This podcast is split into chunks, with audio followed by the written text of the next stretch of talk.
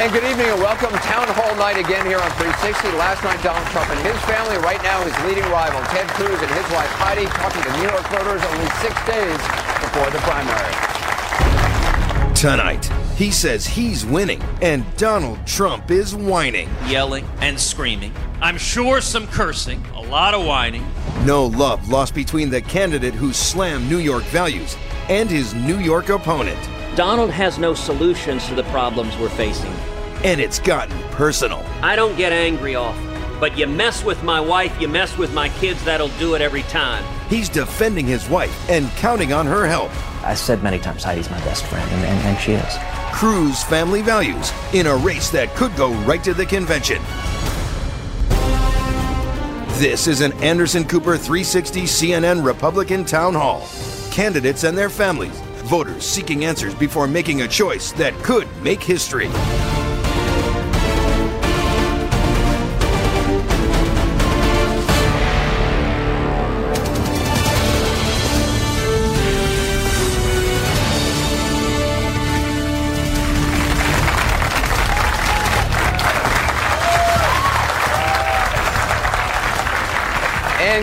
Everyone. We are simulcasting live now on CNN, CNN International, Sirius XM, Satellite Radio, Channel 116, and the Westwood One Radio Network. Welcome to all of you who are joining us. We're here with Texas Senator Ted Cruz. His wife Heidi will be joining us shortly.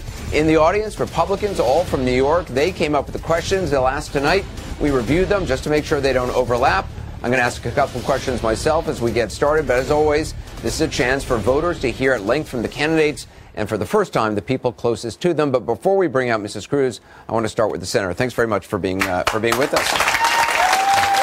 So last night, Donald Trump was sitting here in that exact same speech, and he told me that the rules are stacked against him. You've heard this before. He's been saying it a lot that the rules are stacked against him by the establishment, that there are shenanigans going on, that the whole process is rigged, that the RNC doesn't want him to get the nomination. Do you think that's true? Well, listen, I think anyone who knows anything about Washington uh, knows that the establishment is not rooting for me, uh, that they have been battling me every day I've been in the Senate. Uh, but the rules are simple.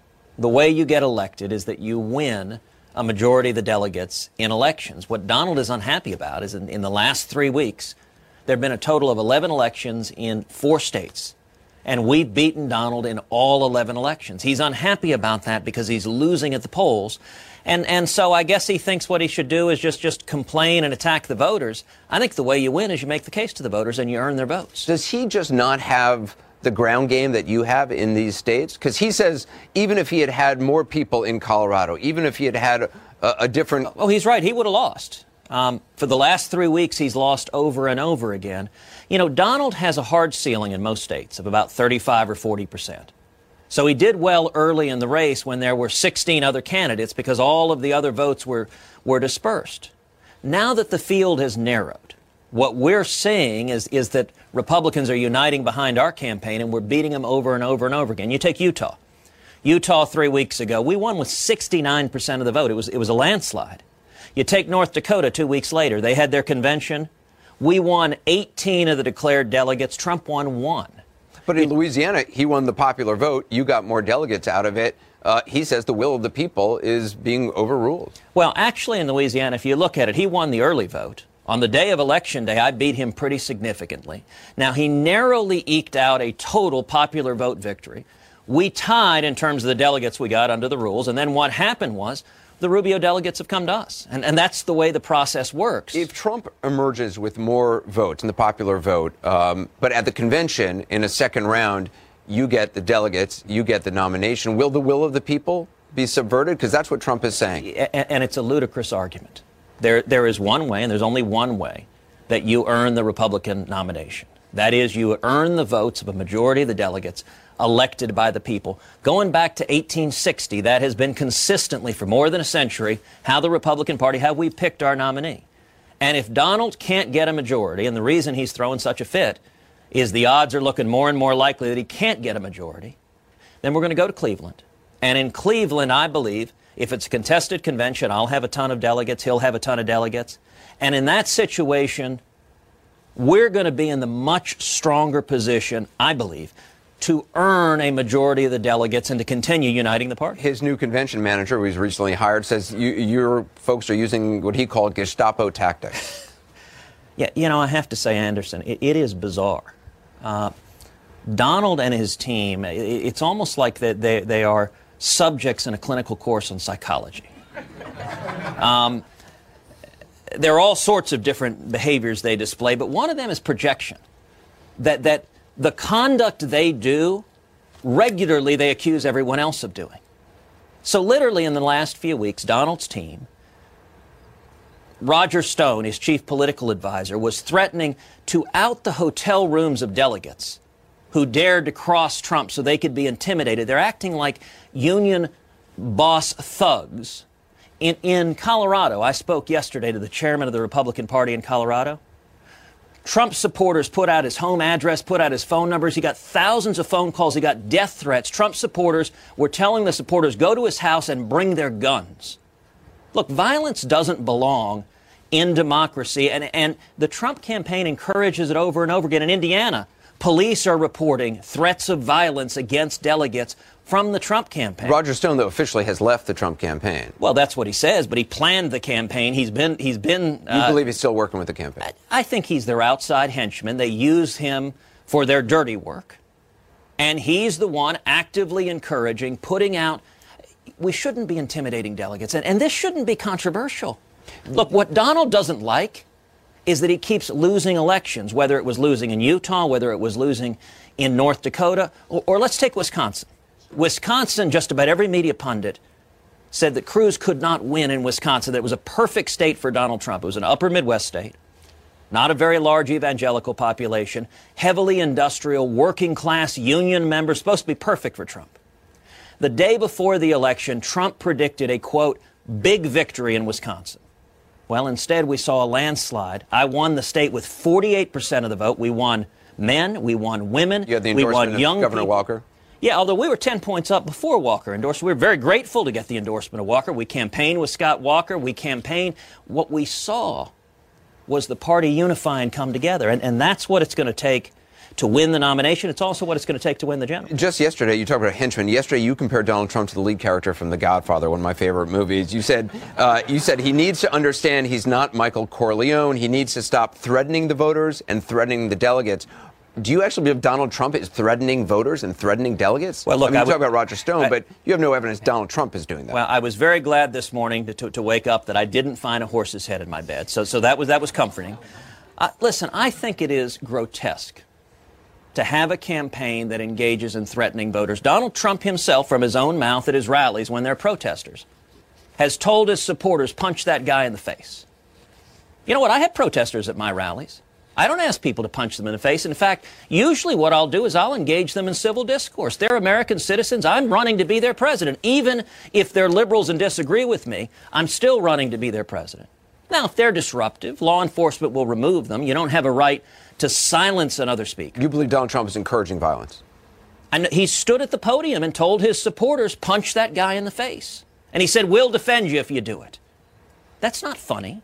It's not funny when Roger Stone, who organized and put together Trump's political campaign, is telling delegates in Cleveland, we're going to make public your hotel room so people can come and threaten and intimidate you if you dare vote against Donald Trump. That is, you, you, know what that is behaving like? That's behaving like Democrats in 1968 in Chicago, and we're not Democrats. We're not interested in behaving like union thugs and Donald Trump needs to learn that. Uh, Corey Lewandowski, we, we just found out over an hour ago, Corey Lewandowski, Donald Trump's campaign, campaign manager, is not going to be charged for his run-in in Florida with a reporter from Breitbart. Do you think that's the right call? Because when you and I spoke in Milwaukee, you said the incident was consistent with a pattern from the Trump, Trump campaign. Well, listen, that law enforcement there made a determination about whether to proceed. I'm, I'm not going to second guess the, their judgment. That's the way the system works, that law enforcement determines whether a crime should be prosecuted. You know, what I'm focused on is earning the votes to win the nomination and win the general. And, you know, one of the problems with the circus that comes from my opponent in this race is it distracts from all the issues people care about. You know, as I traveled the state of New York, what people care about is jobs. What people care about is bringing jobs back to America, is seeing their wages rise. People are scared. Uh, You know, just today I was in Erie, Pennsylvania. Person after person talked about GE shutting down jobs there, about manufacturing jobs leaving America, about young people who are scared and want a better opportunity. That's what my focus is, is bringing high-paying jobs back to America, not engaging in this circus back and forth. Let me ask you: You've slammed Trump for uh, for playing fast and loose in the delegate fight. You sent out an email Monday telling your supporters that they could become quote card-carrying deputy delegates if they paid thirty-five dollars, but they had to act within forty-eight hours. What is a card-carrying deputy delegate?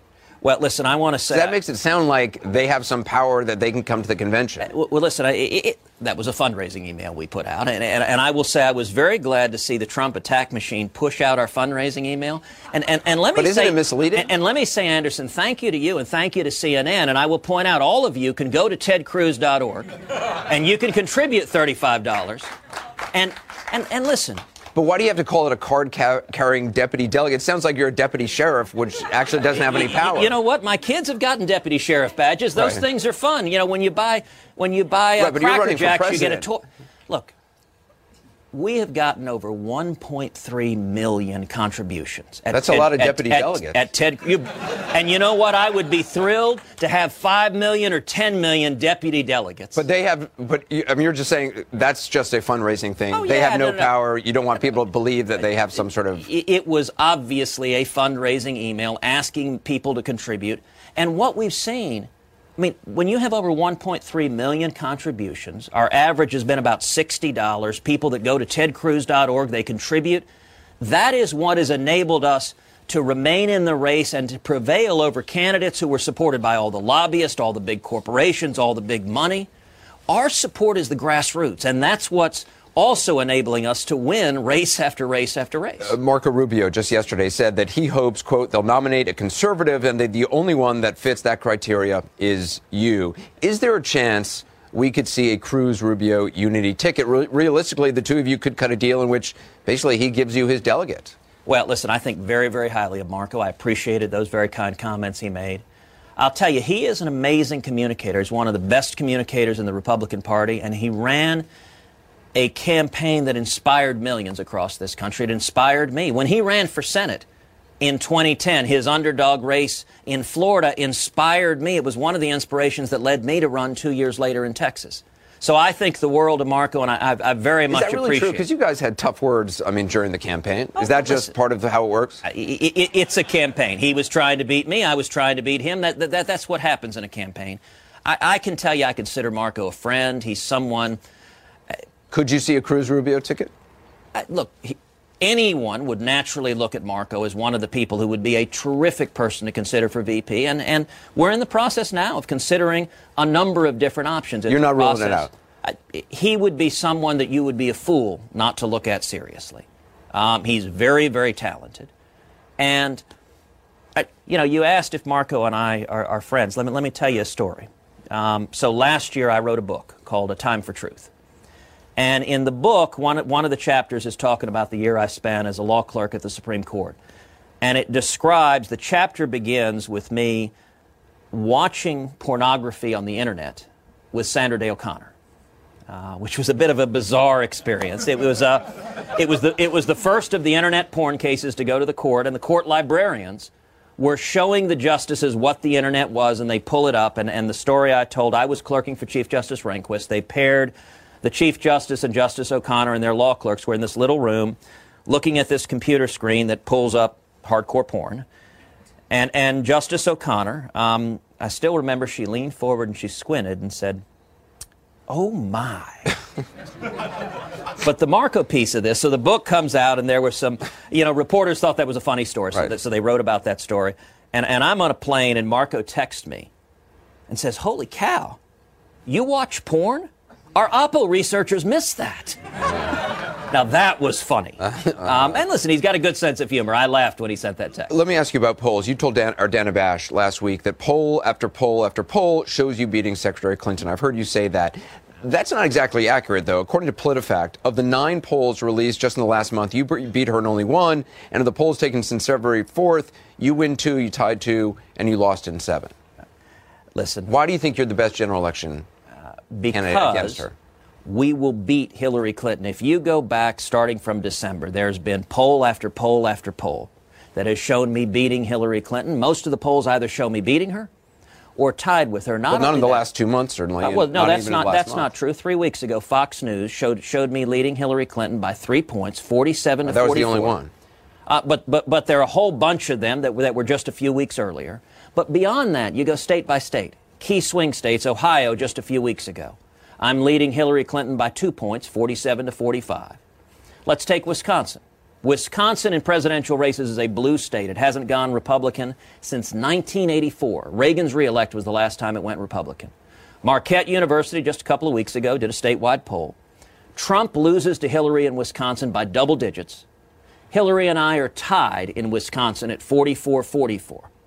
Let's take Pennsylvania. Trump is behind Hillary in the general election in Pennsylvania. Hillary and I are tied in Pennsylvania. and other historically blue state and presidential races, but I believe in the general election we're going to compete and I think beat Hillary in Pennsylvania. We are seeing that across the country. Iowa, another swing state. I'm leading Hillary Clinton in the state of Iowa. Donald Trump is behind. And one final point young people. Obama won young people 70 30 in both elections. Right now, I'm 14 points ahead of Hillary Clinton among young people. If the Democrats are losing young people by double digits, Hillary Clinton is not winning the general election. We got to take a quick break. When we come back, questions from the audience for Senator Cruz and his wife Heidi. That and more when our 360 Republican Family Town Hall continues.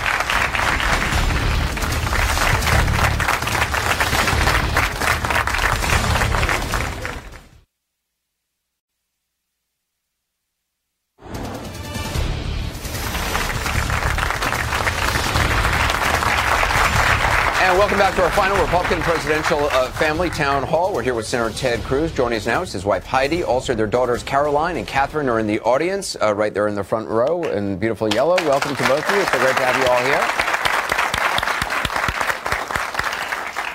here. Let, let me ask you, uh, Mrs. Cruz, when you first, when was the first time you thought that Ted Cruz might actually run for president? Was this a conversation you had long ago, or is this just something new? Well, uh, I guess the first time that we talked about it was the summer before last. Uh, so it depends on what you think by long ago. Mm-hmm. Uh, and uh, Ted had been an incredibly effective senator, but for a short time for Texans. And I just uh, really, at the beginning, as a professional myself, when I thought about doing this for Ted, I uh, had to think about that. We support each other unconditionally. And but we'd just been through a Senate race, and he's he was doing a great job as a U.S. senator. When I thought about our country and the crisis that we're in, and the talent that Ted has, it really struck me that I needed to be part of this for our country, not for Ted, not for our family, but for all those other families that are out there that need a strong leader that can return us uh, to a period of prosperity. It's a huge sacrifice, though. I mean, you got two young daughters. You know, they're it's they're very they are very very young. Um, what was the calculus going in, just as a family, as a you know, as a wife? Well, sure. I think you do have to consider a lot of things. Um, but anytime you are doing something that's so much greater than yourself, it's incredibly humbling. And so we uh, worked hard as a family to think about what this would mean. And we've uh, been really blessed to have our girls with us on the road. And it's an incredible learning experience, you know, Anderson, to have the opportunity to travel this country, to meet so many other families across this country in different states that share the same values, has really just been an incredible blessing. Let's meet some of the voters here uh, in uh, in New York. Uh, this is Lindsay Blazek. She's a teacher in Bellport, New York. She's undecided. She wants to ask a question to you, Mrs. Cruz. Welcome. Hi. One day I hope to run for public office, and I was just wondering if you could tell me what it's like to always have you and your family in the spotlight. Uh, we had an audio problem, so just for, for the viewers at home, uh, she says that one day she may run for office, but she's curious, uh, especially as a mom, what's it like to have your family in the spotlight? Sure. Well, Lindsay, thank you for that question. I hope you do run for office. The more principled uh, people that we can have in public office, I think our country will be a better place. And I'm always inspired by women who run for office and take on the candidacy. What do you- and I would say to answer your question, um, I don't know that I'm suited to give you uh, advice. You'll do just great yourself. Uh, but if I could offer one thing, it would be to just be yourself. I think people and voters want to see genuinely who the candidate and their family is. And so being genuinely who you are and always telling the truth about what you're running on and what you're going to do for them uh, has been really what we've tried to do, and I think what people have appreciated. How, how do you balance, you know, having your kids on the campaign trail, but also protecting them from too much attention and, and you know, the, the rough and tumble of a campaign? Well, we have um, given them a lot of choices, and they wanted to come on the road with us. They wanted to be part of this. I think they understand um, that it is something bigger than our family, as I mentioned, and they're really excited to be part of something that their that their dad is doing, that their parents are doing, and they know it's for others. We talked about that from the very beginning. Why would dad run for president? It was to make this country a better place for other kids uh, as well, and so they were really excited to see what that meant. Um, we have uh, any day we go on the campaign trail, whether it be on the bus or um, you know driving around in a car, we let them choose what events they want to do, and uh, we have must dos, and we have a lot that are not must dos, and they get to make choices. So in the morning they'll ask me, uh, "What are the must dos today?" Uh, um, here's another uh, voter. This is uh, Joe Calderera. He's a law student at Brooklyn Law School who says he supports Donald Trump, but he's got a question for Senator Cruz. Joe? Good evening, Senator and Mrs. Cruz. Welcome to the Big Apple. Thank you. There are many values in this town that are uniquely New York. And I know I speak for all of us here tonight when I say that we're very proud of those values. That being said, recently you've expressed a distaste for New York values, or at least liberal New York values. Now, as you know, many Republicans in New York may not be as socially conservative as Republicans in other parts of the United States. If you're a nominee, do you have room for New York Republicans and New York values in your party? Well, Joe, thank you for that question. Let me congratulate you on being in law school and good luck to you. Thank you very much. school. Um, you know, the phrase New York values has been a phrase that, that, that folks in the press have been talking about a lot lately. Uh, it's actually a phrase that, that originated with Donald Trump. And, and, and the reason I made that point is that Donald did an interview with Meet the Pl- Press back in 1999, where he was explaining why in that interview that he supported partial birth abortion. And his explanation in that interview, he said, Hey, I'm from New York. Those are New York values. They're not Iowa values. And that, that was literally out of his own mouth, his explanation for why he supported uh, partial birth abortion. And so I was doing a radio interview, and this was right, right before Iowa, where I was asked about it. And I said, Well, Donald says he has New York values and not Iowa values. And that was his description.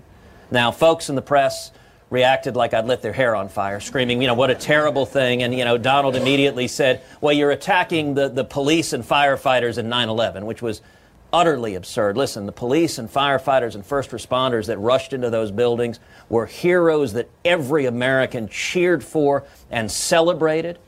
Uh, and, and I'll tell you, you know, since then, you know, that people often in politics want you to run away from something. So you get reporters, when I'm here, reporters will yell questions over and over again, will you abandon? And then I said, listen, when I talk about New York values, what I'm talking about are the liberal Democrats who have been frankly hurting the people of New York over and over again. I'm talking about people like Bill de Blasio, who one of the first acts he did when he was elected mayor was go up to Harlem and try to shut down charter schools that were educating low income African Americans and Hispanics because he was essentially in hot to the union bosses of the teachers' unions. You know, I did a meeting last week uh, in the Bronx, and, and it was with a series of Hispanic and African American pastors. And, and the individual who hosted this meeting was, was Senator Ruben Diaz. He's African American, he's Hispanic, he's a, he's a Democratic elected state senator. And, and he explained to me, explained to me in Spanish, he said, you know, he brought up the New York values. He said, I know exactly what you mean by New York values because he said, I'm a Democrat, uh, Senator Diaz. And my Democratic governor, Andrew Cuomo, said if you're pro life, if you believe in traditional marriage, if you believe in the Second Amendment, you have no place in the state of New York. And Senator Diaz was offended by that. And I'll tell you, I think the clearest illustration of New York values has been Mayor de Blasio's repeated pattern of standing with the criminals and the rioters and the looters instead of the police officers. And that moment, when the brave men and women in blue of the NYPD stood up and turned their backs on Mayor de Blasio, cops across this country and Americans across this country cheered. And, and so I look forward to representing the people of New York, to working to earn the votes of the people of New York, and to fighting for the hard-working, gritty. New York is an immigrant city. It is a gritty city. Both Heidi and I have lived in New York. It's a city that attracts the best and the brightest and people that want to conquer the world. That can-do spirit we need more of in America. But the liberal policies of Democrats that are hurting New Yorkers, we need a lot less of. So let me ask you this. You've spent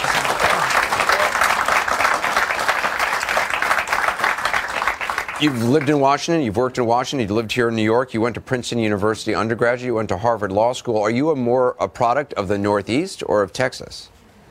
Uh, look, I am very much a product of Texas. I, I am a uh, Cuban, Irish, Italian, um, Texan, uh, which is which is an odd mix to, to be sure. And and you, know, I remember when when I went off to Harvard Law School, my dad jokingly referred to it as missionary work. Is that right? Um, you know, listen, I've been blessed to have had some amazing educational opportunities. Um, you know, when I was admitted to Princeton, uh, I was coming out of a small private school in Houston, Second Baptist High School. I had 43 people in my graduating class. Nobody from the school had ever gone to an Ivy League school. Nobody in my family had ever gone to an Ivy League school. It wasn't a wor- world we knew about. The world we knew about, you know, my dad, I talk about a lot how he came from Cuba with nothing. He'd been imprisoned, he'd been tortured, and he washed dishes making 50 cents an hour to pay his way through University of Texas. My mom, who's Irish Italian, was born in Wilmington, Delaware, came from a working class family. She was the first in her family ever to go to college. She went to Rice University, majored in math. And, and so to be admitted to Princeton was an extraordinary thing. Uh, it was a world, frankly, I didn't know when I arrived there. It was a scary place. You had a lot of a lot of young people who were the children of CEOs and, and, and titans on Wall Street and people with, with fame and wealth and power. You know, my parents went bankrupt when I was in high school. So when I showed up at Princeton, my parents were coming out of bankruptcy. I had to work two jobs to help pay my way through. And so it was a world I didn't know. But, but I felt incredibly blessed to have the opportunity to get an amazing education. And, and I remember when I got the clerkship to work for Chief Justice Rehnquist, a couple of, couple of years after I graduated from law school, uh, it was the only time I ever saw my father cry. Mm. And, and, and, it reduced him to tears that, that that his son would go and work for the Chief Justice. And the other time my father cried, I didn't see it, but I know what happened when, was when I was sworn into the Senate and he was up in the chamber. And, and I think all he could think about as he was looking down was remembering back to being in Austin in 1957 washing dishes and, and that teenage kid who couldn't speak English never could have imagined his son would be sworn into office as a senator and, and now to be running for president. I mean, it has been it has been an amazing journey, and it's a journey that can only happen in America. I mean, that's the opportunity of this great nation. Let's meet more voters. Uh, this is uh, Sean uh, Himes. Uh, he's uh, uh, Sean Himes over here. he's from Lake Ronkonkoma, New York. He s- supports you, Senator Cruz. His question is a wise Mrs. man. Cruz. Thank you, Sean. welcome. Thank you, Senator Cruz and Heidi. my my question's a little. I'm curious. Where did you two first uh, go on a date together, and what were your impressions of each other? Great question. Well, we, we met uh, on January 2nd of 2000. So we were both working on the George W. Bush campaign. We were down in Austin. And uh, our first date was, was just three days later. It was on January 5th. And we were in cubicles, I don't know, about 30 feet apart from each other. And uh, about 9.30 at night, I, I sauntered over to her cubicle trying to uh, trying to pretend I was cool and, and, and, and said, you know, you know, hey, have you had dinner yet? And it was a campaign, so at 9.30 at night, neither of us had had dinner. Um, and so we went to a restaurant that was called The Bitter End. Uh, and, and it was, uh, it was just a couple blocks from the campaign, and we had a dinner that lasted three, four hours. I mean, it was, we shut the restaurant down. And, and, it, and it, was, it was a wonderful dinner. It was a dinner that we, we talked the whole time, I, I, you know, and it was, I got to say, with us, it was love at first sight. I mean, it really was. Uh, you know, I remember at that dinner, I asked her, I said, you know, tell me the, the history of your family, starting with the birth of your grandparents. And, and, and it was just, you know, both of us had been coming out of, we both had had pretty serious long term relationships. She'd had a serious boyfriend, I had a serious girlfriend. We'd both broken up just a couple of months earlier. And, and we were both in our late 20s. We were at a point when we were, I, I think, looking for someone, and, and it was, I mean, she was my soulmate. Hmm. And, you know, she was at the time in her second year at Harvard Business School, and she had a month off in January that, that they didn't have classes. And so that January we dated, and then the end of January I drove Heidi to the airport, and, and I'm dropping her off at the airport. And I, and I said, well, well, what do we do? And she says, I want you to call me every night. And I said, well, I'm, I'm getting home at like, like 2 and 3 in the morning. And she'd been on the campaign. She knew that was true. She said, I don't care. Call me then. So I would call her every night at either 2 or 3 in the morning. It'd be 3 or 4 in the morning East Coast time. And we'd spend a half hour, we'd spend an hour on the phone. There were a bunch of nights where one or the other of us would fall asleep on the phone and the, the noise of the phone would wake us up. I, so, what is, uh, I'll let Heidi tell her story, which may be totally different. Well, I let Ted answer that question because he loves to answer that question, and so I always let him tell his version. She kind of knows uh, my stories. but it, it, it's very accurate. It, uh, it, really, it really was love at first sight. And one thing I want to add to that that um, I think is worth noting is that Ted is an incredible listener. Ted Cruz is an incredible listener. I want all voters to hear that. Um, and one reason is he really cares. He really cares about what you're saying. He really cares about what's on your heart. And he cares about the context, not just a fact or a figure, but really the context around it. I remember one thing I told you that night. You asked me, uh, maybe it was even a few days later, um, what were some of the things that I particularly liked uh, a necklace or some flowers. And uh, to the actual venue, not more than a couple weeks later, appeared in the snow of Boston. Uh, some beautiful red roses on my doorstep from the exact florist that was very difficult to find. Um, Ted is a great listener, and my daughters have said many times that. Uh, at home, off the stage, mom does all the talking and dad listens. That's so right. uh, Ted has many, many qualities, and thoughtfulness is right at the top of the list. Mrs. Cruz, let me ask you. I heard an interview recently uh, where you talked about your wedding night and cans of soup. What? for those who didn't see that, can you explain this? I will. I will explain. You know, this was a, an experience at the beginning of our life together, and so I, I did recount it to Megan the other day. That's where it was. Uh, you know, I grew up in California um, in, a, in, a, in a home where my parents spent a lot of time outdoors. So we had our own garden, we grew our own vegetables, and um, my mom did a lot of things that were homemade. So when I married Ted, we got back from our honeymoon, and he went off to the store and came home by himself. And I was completely shocked to see that he arrived back at our apartment with literally a hundred cans of Campbell's chunky soup. I'd never bought a hundred of anything. All the same? All well, different, different kinds. Oh, different oh, kinds. yeah, you got to have Yeah. some chicken, some beef, you know. Okay. Um, this was shocking to me. So uh, we had a, a, a tough conversation about it, and I said, "You don't buy a hundred of anything, much less canned soup. Well, you know, we're, we're we can't do this. Uh, I'll be making things." And he said, "No, I know you. You won't be making things." And so uh, the next morning, I it was a weekend morning. I loaded up our car before he woke up and returned every single can. And uh, when I got home, I, I called my mother just to make sure I'd done the right thing as a newlywed, and she uh, emphatically disagreed with me. And so uh, when Ted opened the pantry, I, I had to tell him quickly that I would go back and, and buy those cans again. She said, in fact, are you going to cook every night? We were both working at the time, and uh, I'm really not a good cook, Anderson. I've tried, I've burnt most things. I think the last time I, I tried to make We're both terrible cooks. pasta That- and that- that shrimp, is not, I- a, I not a skill either one of So us So she has. said Good to wisely. know what your strengths are. You know. She said wisely, um, it is not your strength. Uh, I cleaned my mother's house growing up. I can clean a house uh, like nobody's business, but I'm not a great cook. So she said, since you probably won't cook a lot for him, you should let the man uh, eat his dinner. All right. Uh, this is this is Jeffrey Lax. He's a college professor at Kingsborough Community College here in New York. He says he's leaning toward voting for you, Senator Cruz. Jeffrey. More than leaning. Okay. Thank you, Jeffrey.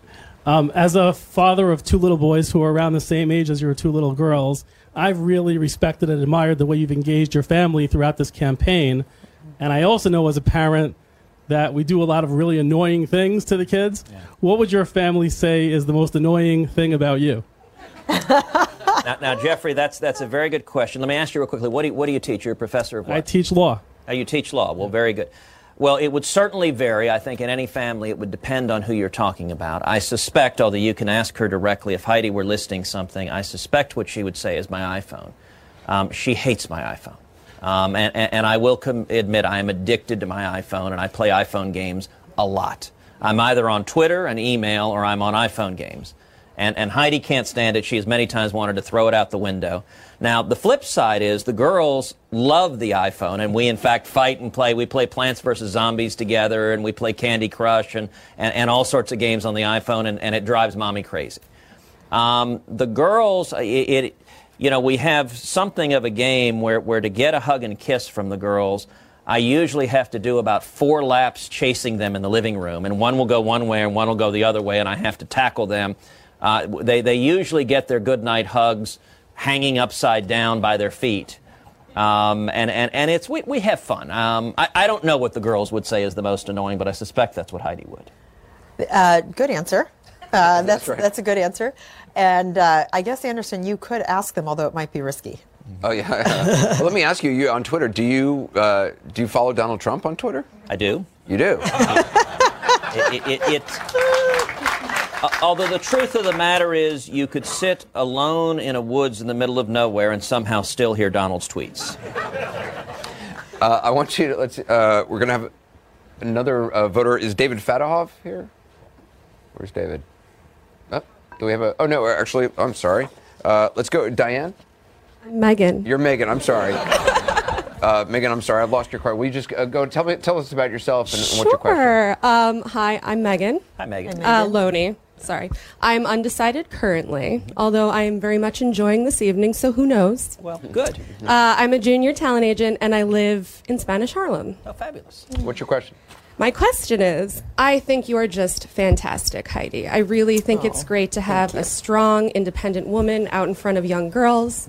And my question is if you are First Lady, what will be your platform? Oh, thank you so much for that uh, generous question. I have to preface my answer, and I will answer your question, um, by stating the obvious, which is we are in the middle of a primary that uh, is tough. There have been a lot of wonderful candidates um, that we've been working around, and so we are traveling the states. And so our campaign is spending 100 time, 100% of our effort on winning this primary and on Ted winning the nomination. So, not a lot of time or resource has gone into what would be a First Lady's platform. That being said, I do think that um, to voters, the family is important in what we represent. And one of the reasons that I've um, been excited even to campaign with Ted alongside him uh, is because of the opportunity to serve others. And there's so many things, so many needs that we have in this country. In fact, my daughters asked uh, when we launched the campaign, we thought it might be a surprise to them that their father would be running for president. We explained that their biggest concern was mommy not going to the office. And what did that mean? And so they asked, what is a first lady? And I said, well, it's the wife of the president. And Caroline had never heard an answer like that from me. So she said, oh, mom, come on. Let me ask again. What is a first lady? What are you going to do? She had the exact same question. And so I described to her some of um, the things that we could do together. And I think one of the great joys would be doing something for kids. And uh, my two daughters are so near and dear to my heart, and I would love to do something that focused on uh, young girls, uh, their self esteem, and leadership in the world for women. Uh, my parents had my brother and I start a business when we were six and eight. We ran that business for about 10 years, baking bread. I learned so much through that process. And so, something around the concept of entrepreneurship. And then, a cause that Ted and I have um, always shared that's been near and dear to our hearts that I think is maybe truly one of the most important in this country at this time for kids is school choice. And I would work very hard to ensure that every child in this country had a fair and equal opportunity at a quality education. Well, thank you for your question. This is uh, this is David Fadahoff. He's a sophomore at uh, Yeshiva University. He says he's leaning towards supporting you, Senator Cruz. David, welcome. Thank you, uh, Mr. and Mrs. Cruz, for coming out. And I just recently, or let me put it to you this way, I originally wanted to vote for Marco Rubio, and unfortunately, we, we saw how that turned out. One of the reasons why, though, is because he was, he didn't really engage in any personal attacks. And even when he did for that brief amount of time, he instantly regretted it. He said it was bad for his family. And I'm also aware that recently there is a battle of the wives debate happening. And I understand that you might not exactly want to engage in this. And my question to you is do you believe that do you believe that having personal that attacking somebody's family personally is okay to gain uh, to gain a little more leverage in the political world? And if not, then would you be willing to make a truce with Mr. Trump right now? So, so, David, thank you for that question, and, and I very much agree with your sentiments. Of course not. It is not acceptable to attack anyone's spouse, anyone's kids, anyone's family. Those should be off limits. And, and you know, the personal attacks we've seen in, in, in this campaign have been really unfortunate. I don't think they belong uh, in politics. Uh, the approach that I've tried to take throughout this campaign, and indeed throughout my time in the Senate, has been that when others attack, that I don't respond in kind, that I don't attack their character, that I don't impugn them directly. Now, policy differences are fair games. If we can talk about differences on tax policy or immigration policy, that, that's what politics should be. And, and so, you know, when you talk about the disputes uh, among the wives, listen, Melania Trump uh, is, is, a beautiful woman. She appears to have been a, a wonderful mother to their kids. Um, I have never and would never say anything remotely negative uh, about, about Donald's family or kids. So there's, on, on my end, there's no truth, truce to be had uh, because we shouldn't be engaging those attacks. We should be talking about substance. And frankly, what we ought to be doing is having debates. You remember there was a time when we had Republican debates? Yeah, it was um, a great time. This should be a gathering with Anderson moderating and Donald here, but Donald is not willing to debate. He doesn't want to talk about the substance. He doesn't want to talk about the issues. Instead, he wants to tweet attacks. So I agree with you. It shouldn't go into the gutter. I can't control what others do, but what I can control is that I'm not going to respond in kind and my focus, what we're spending every day trying to do, is unify Republicans. I mean, the stakes are so great. We need to bring our party together. We need to be united. Number one, to win, win the nomination, you've got to unify Republicans. But number two, to beat Hillary Clinton in November. I mean, the stakes facing this country are enormous. And if we don't unite Republicans and we bring together independents and libertarians and even Democrats, that's the only way to win. And so my focus is on a positive, optimistic, forward looking, conservative agenda for this country that's focused on jobs and freedom and security because I think that's what the American people want. Mrs. Cruz, did you ever think you would have been brought into this by another candidate? I mean, to be in the middle of this has got to be surreal to say the least. Well, Anderson, as I mentioned to Megan the other day, um, I don't tweet, and that has huge advantages. Mm. I uh, save a lot of time uh, not tweeting.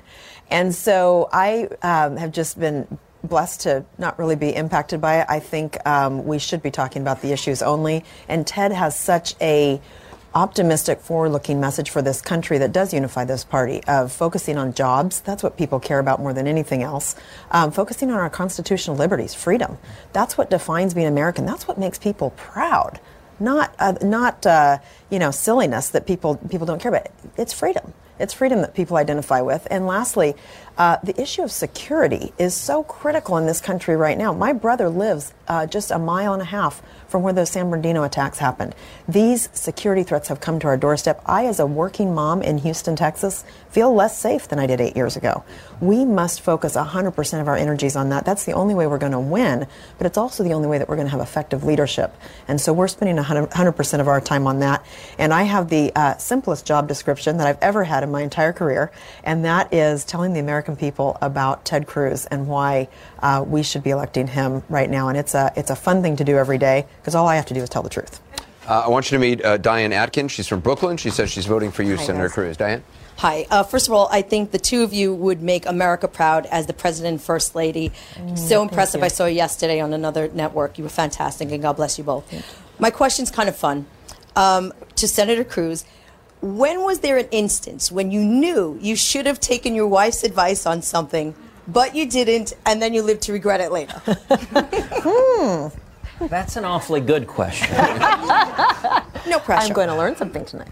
You know, to be honest, there are very few times when I haven't taken her advice. I mean, one of the things, uh, you know, one of the things about our relationship that is fun, and it actually, because we started out long distance, it was actually a great way to build a relationship where you spend the time on the phone talking constantly. And, and so we became best friends in the process of falling in love. And so Heidi now, even when we're on the road, she's in, in one city, I'm in another city um, often. And we'll call two, three, four, five times a day and, and talk about what's going on, what we're doing. And, and we usually reach decisions collaboratively. I'm, I'm, I'm, com- I'm failing to come up with an instance when I haven't followed her advice. Mrs. Cruz, do you have one? Well, I can, I can add something she in may here. have a longer list. So. I can add something in here. I There would so a- love it if you took a list out of your pocket right now. Well, you know, Ted does always do what he says he's going to do, but he doesn't always do what he's told. I see. There's a That's distinction. So um, sometimes you don't take out the trash right when I ask you to, but um, that's some uh, advice. But you know, one thing that's uh, interesting about Ted that I love about Ted is he uh, is very, like I said, thoughtful in a personal way, but he's also very, very thoughtful professionally. And Ted does not often make the mistake of saying things or doing things that he doesn't own. And so while he's an incredible listener, he's got an amazing team around him. Uh, this is an individual that I think is prepared for leadership because he takes responsibility for his actions. And so I usually sleep pretty well at night uh, knowing that he's thought it through. Thank you for your question. We've got to take one uh, short break. We're going to be back with the Cruzes, maybe a few surprise guests here on stage right after that.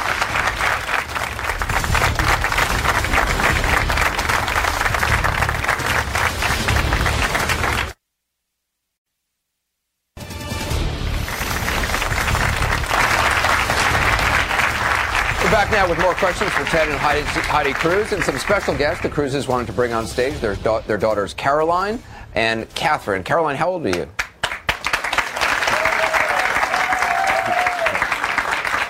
How old are you, Ca- Caroline? I'm seven, but my birthday's tomorrow. Tomorrow? Wow.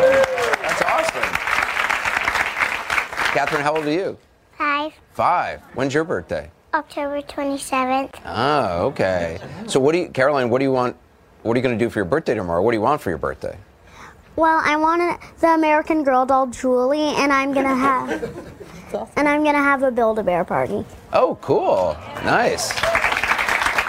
Do you know what kind of a bear you're going to build? No, No? Catherine, have you thought about, are you going to build a bear too?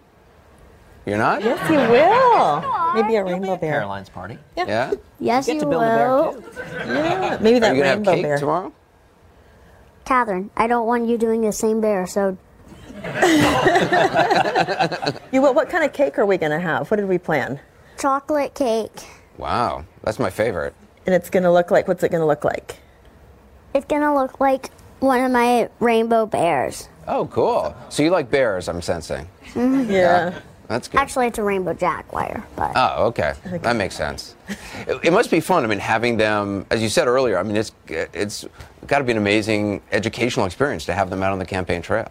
Well, they've learned a lot. They uh, have a game on their iPads that I would recommend to all parents called Stack the States. I've completed it in less than a month. You have to earn. How does it work? What do you have to do? Well, you you actually so you answer questions, then you get a state, and you have to get to a point, and every time um, to like. Usually it's about that high, but every level it gets higher and higher. Mm-hmm. And and you every time if you get more than sixty percent of the um, game, then you earn a state. Mm-hmm. And it doesn't matter; they're all different questions. It doesn't matter which state you get. And after you get all fifty state stars pour down. Oh, okay. It's, really- kind of like running for president. It sounds like. a little. Well, and she matches the states to where they go in the United States. And then I States. figured out after you match all the states, you can do a, a second round of it, and so you have two X of. And my first two X state was Florida. Wow. Very That's good. Cool. That's great. Do you want to tell Anderson what your favorite state is? No. You don't want to? You're she told me today that her favorite state is New York. Oh, really? Okay. Yeah. Have you done anything fun here in New York? What? Have you done anything fun here in New York so far? I like going to the American Girl doll store. Okay. well, you're in the right place for it.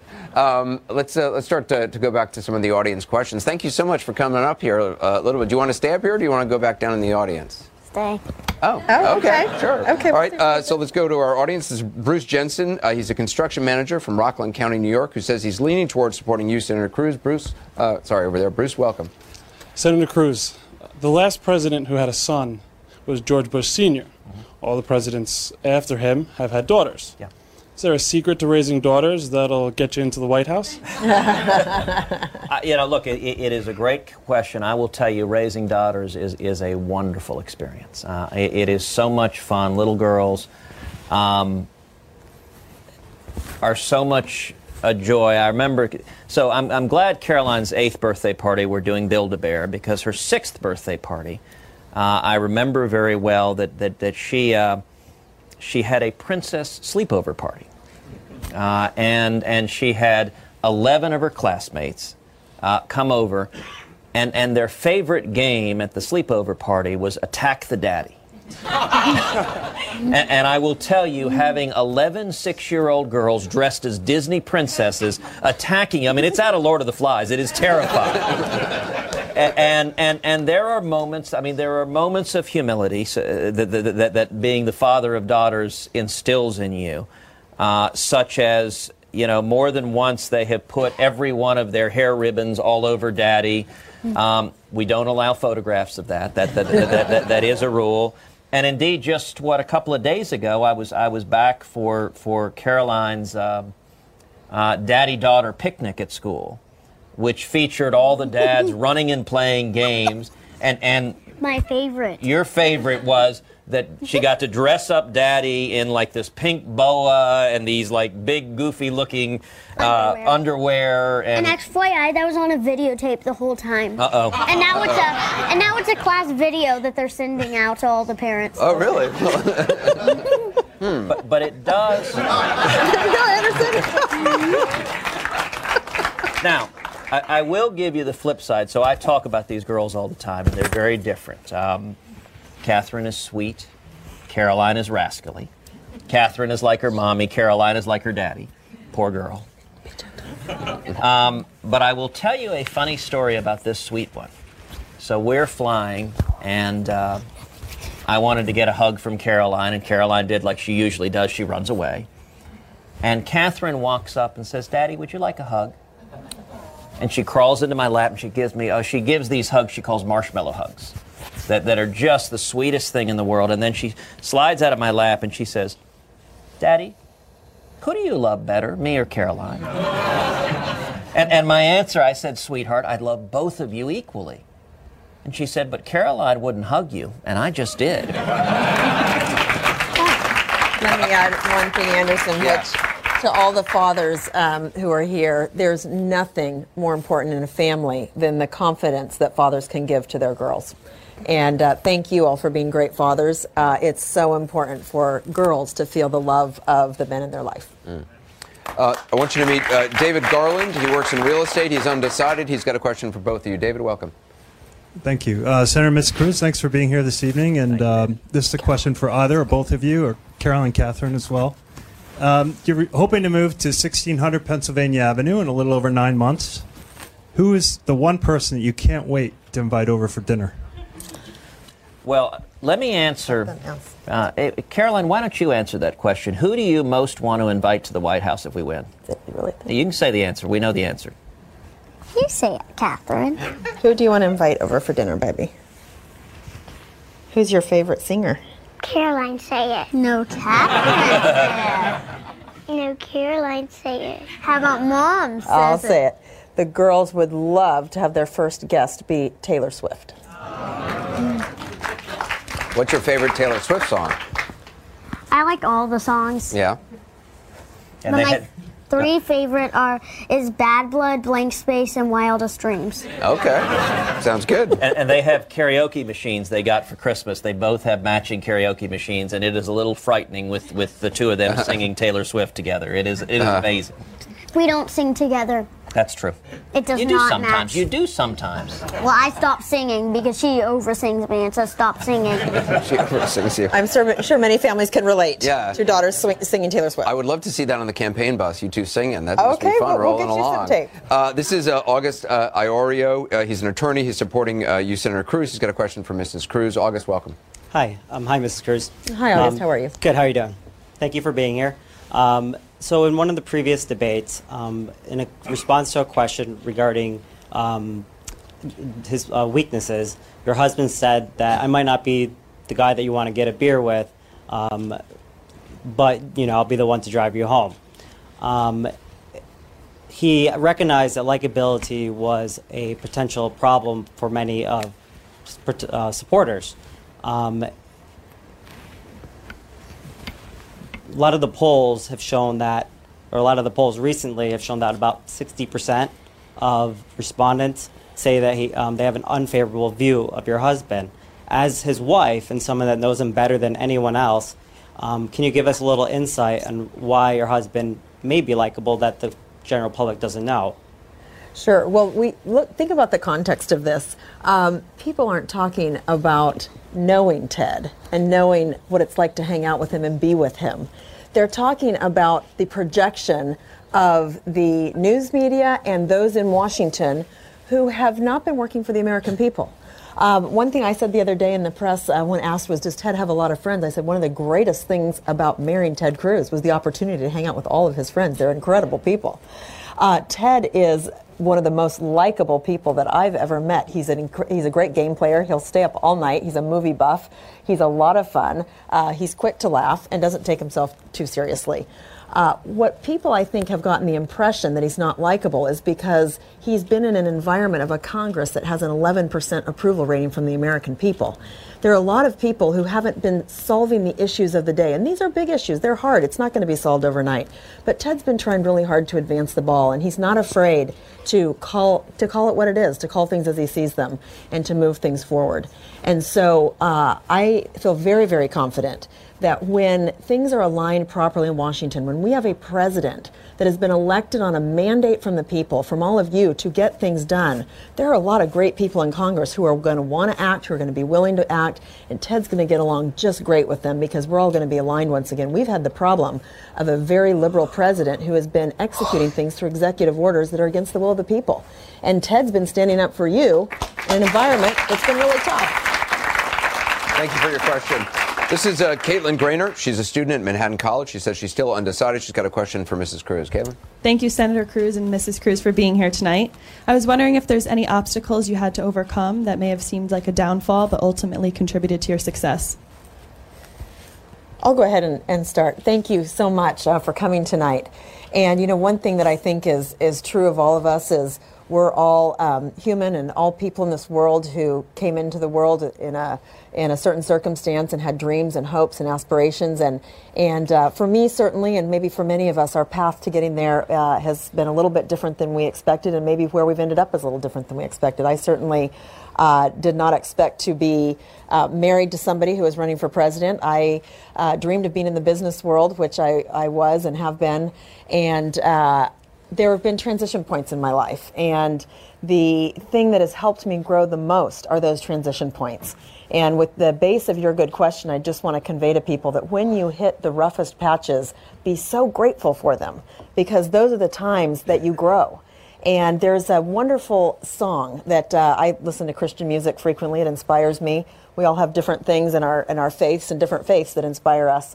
But one song that inspired me so much is that when we come to our source of, of hope and aspiration or our God uh, in brokenness, in tough times, it's an opportunity for a higher power to show that this earth and, and our destiny is His story.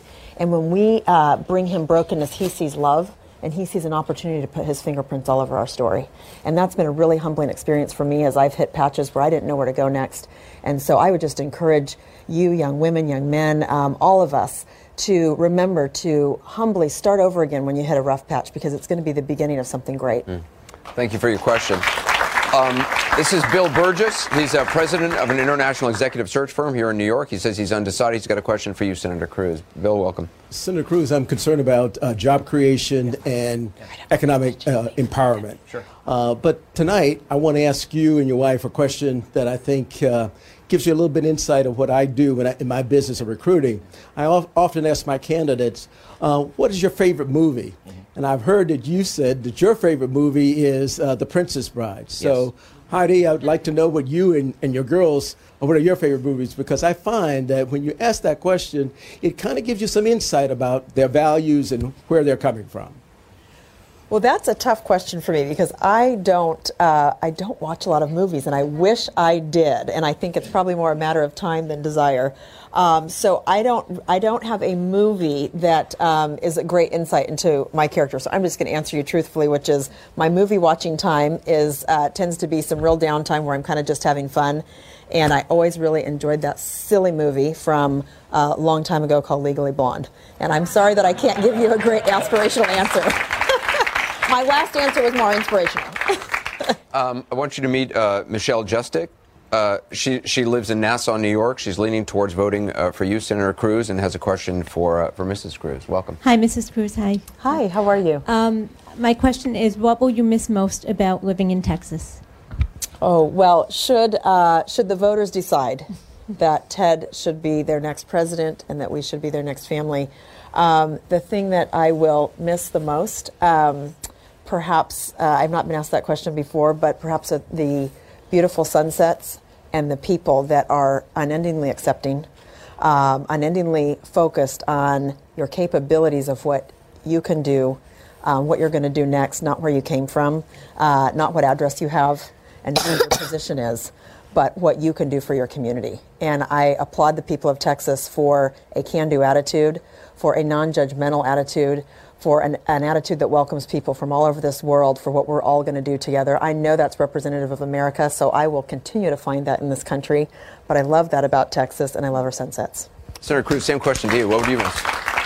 Well, let me make a quick comment actually on both of the last two questions. You know, the question about her favorite movie. I mean, Heidi grew up living on a, a small farm in the central coast of California. They didn't have a television set. Uh, and her parents are, are wonderful people. They, they were missionaries in Africa when she was a little girl. They're, they're amazing athletes. Actually, her dad climbed Mount Everest. Um, so they're, what, what they would do for family events is they'd go out and hike and exercise and, and I mean, just, just exercise like crazy. Um, and, and so when it comes to movies, she didn't grow up watching movies. And in fact, when, when we got married, I love movies. I am a, a, a movie buff. And so on date night, I always want to go, go see a movie. And Heidi, in, in, in the demonstration of true love, goes to the movies with me and then promptly falls asleep in the theater. I mean, Heidi can't sit still for 10 minutes, and two hours is agony, so she just goes and, and, and, and takes a nap.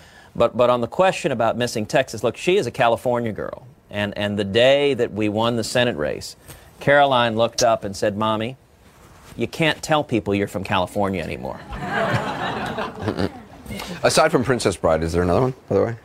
Uh, well, Princess Bride is hands down my favorite movie, but I would put uh, as, as, as a second, The Godfather. Actually, all three of The Godfathers. I, I love you- those movies. You like the third Godfather? I, I am an odd. I, I I've like never met anyone who liked the 3. third I will Godfather. admit it in public. Everyone else hated it. I actually thought it was a, a wonderful culmination of uh, uh, of Michael Corleone. You know, he's getting in the helicopter every time I get out. They keep pulling me back in. It, it, it, I thought it was a, a nice culmination. And actually, another wonderful movie i- is Amazing Grace. Uh, it's the story of William Wilberforce, who led the opposition to slavery in England. And, and, and it's an amazing, you know, it starts, you know, you know the, the gospel hymn, Amazing Grace. It was actually written by someone. This, this I didn't know until I saw the movie and, and, and learned it from the book. The person who wrote Amazing Grace had been the captain of a slave ship. And, and he repented and he became a, uh, a friar. And, and, and you think of the words of Amazing Grace Amazing Grace, how sweet the sound that saved a wretch like me. You think of the horrors that the captain of a slave ship, I mean, has murdered and tortured human beings. I mean, it is as wretched a human being as you could imagine, someone captaining a slave ship. And he says, You know, I once was lost, but now I'm found, was blind, but now I see. And, and the movie focuses on a little bit on, on that individual, but then William Wilberforce was a young member of parliament. And at the time, Britain was the greatest slave trading empire in the world. It was like, it, it was like someone in New York City going and campaigning and saying, we're going to eliminate Wall Street. It's like someone in Texas saying, we're going to shut down the oil industry. It, it was a crazy thing for Wilberforce to stand up, and he was a lonely voice in Parliament saying that the slave trade is gross, it is immoral, it is wrong. And over the course of 50 years, fighting and highlighting what happens, the movie ends with a historic vote to end and ban the slave trade. And it is as inspirational a movie as you've ever seen about the power of justice and truth and, and, and people to come together and, and stand up against evil. Uh, I want to thank uh, Senator Cruz, Heidi Cruz, as well as Caroline and Catherine. Thank you so much. It's great to meet you. Special thanks, as always, to the voters here for their questions. Tomorrow night, a CNN Democratic debate. Wolf Blitzer moderating with complete 360 coverage and analysis before and after. Until then, thanks for watching. Time now for CNN Tonight with Don Lemon.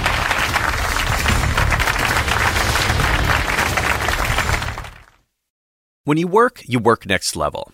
And when you play, you play next level. And when it's time to sleep, Sleep Number smart beds are designed to embrace your uniqueness, providing you with high-quality sleep every night. Sleep next level. JD Power ranks Sleep Number number 1 in customer satisfaction with mattresses purchased in-store. And now, the Queen Sleep Number C4 smart bed is only $1,599. Save $300 for a limited time, only at Sleep Number stores or sleepnumber.com. Prices higher in Alaska and Hawaii. Quality sleep is essential, and that's why the Sleep Number Smart Bed is designed for your ever evolving sleep needs. So you can choose what's right for you whenever you like. Need a bed that's firmer or softer on either side? Helps you sleep at a comfortable temperature, quiets their snores. Sleep Number does that. Sleep better together. JD Power ranks Sleep Number number 1 in customer satisfaction with mattresses purchased in-store. And now, save 50% on Sleep Number limited edition smart beds for a limited time. For JD Power 2023 award information, visit jdpower.com/awards. Only at Sleep Number stores or sleepnumber.com.